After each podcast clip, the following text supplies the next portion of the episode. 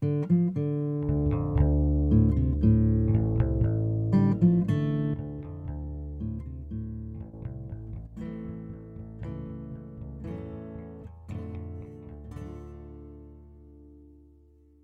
Mendocino County Public Broadcasting, this is the KZYX News for Friday, March 26th.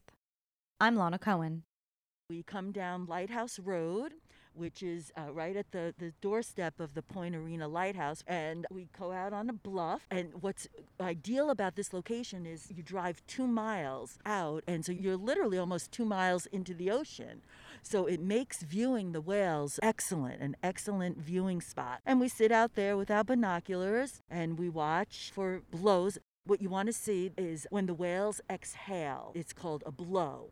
And that's our first indication that a whale is swimming by. That was Teresa Mercer, a biology teacher of 35 years and a whale watcher. When the weather is favorable, Teresa, who goes by Tree, and her husband Scott drive out to the end of the Point Arena bluff, where they position themselves above the shoreline in two camping chairs, which they place pointing south out to sea. Snacks at the ready and binoculars in hand, they settle in for a four to seven hour stint of whale watching. The Mercers are whale watching experts. They spend thousands of hours a year peering into the wild turquoise blue ocean, observing the whales as they travel north and south off of the rocky Mendocino coast recording whale numbers, movement, and anything out of the ordinary. Now, most of our day is spent just sitting on, on the bluff looking into the ocean and counting whales and watching. Sometimes we're lucky enough to see other species like dolphins and, um, uh, of course, the sea lions, harbor seals, porpoise. Been amazing. The Mercers contribute to a census of the global gray whale population, Scott and Tree watch for grays almost every day during the creature's migration, which takes months as the species travels from their warm, shallow breeding grounds off the Baja California peninsula 5,000 miles up to their Arctic feeding grounds.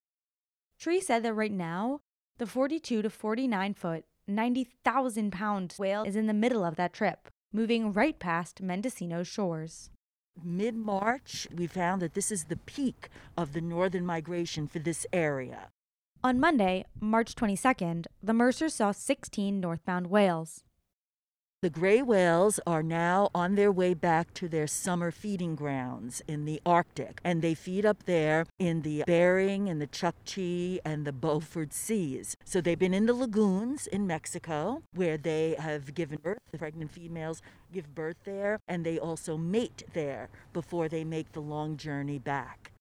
Scott, who has been studying marine mammals for almost five decades, explained that he and Tree have been tracking whales off of the Point Arena Bluff since 2014, when they started their whale watching operation, which they call Mendonoma Whale and Seal Study.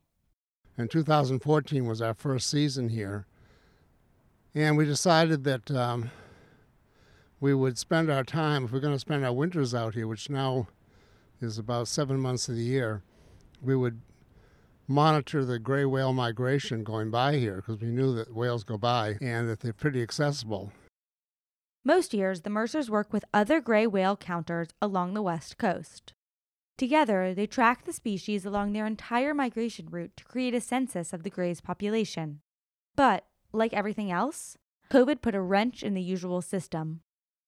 One whale watching program run out of Point Vicente, which has been around for more than 30 years, had to shut down during the pandemic leaving a gaping hole in the census. The Mercers said that as far as they know, they are the only whale watchers continuing with regular programming this year. All of the information that whale watchers collect can help scientists piece together a story about the health of the ocean and the entire planet, which is always important, but especially so in the era of climate change.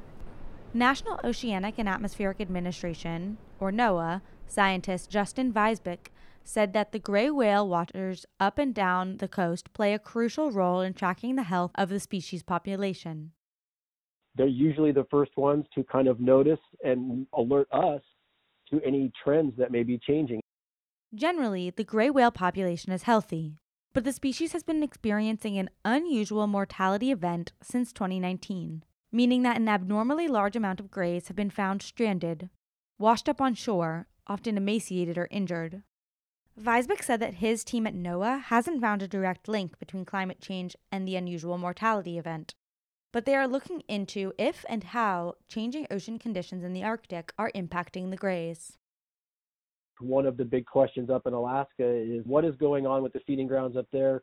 There's lots of changes going on with ice and territories. The gray whales don't eat during their migration or in their breeding grounds. So for most of the year, they rely entirely on the fat reserves they build up in the summer. Here's Weisbeck again. How emaciated are some of these whales when they're making their trip back up to Alaska and to their feeding grounds? Quite a long ways for these animals to go, and they really have to be smart about how much food they're putting in the tank, so to speak, because there's really not a lot of places to refill the tank along the way. So once they leave, they've got to make it down and back on that pretty much one tank of gas. Whale watchers like Scott and Tree help answer some of these questions. The more information that we have regarding these animals at various points in their migration, the more of a complete picture that we're able to look at and determine how the population is actually doing.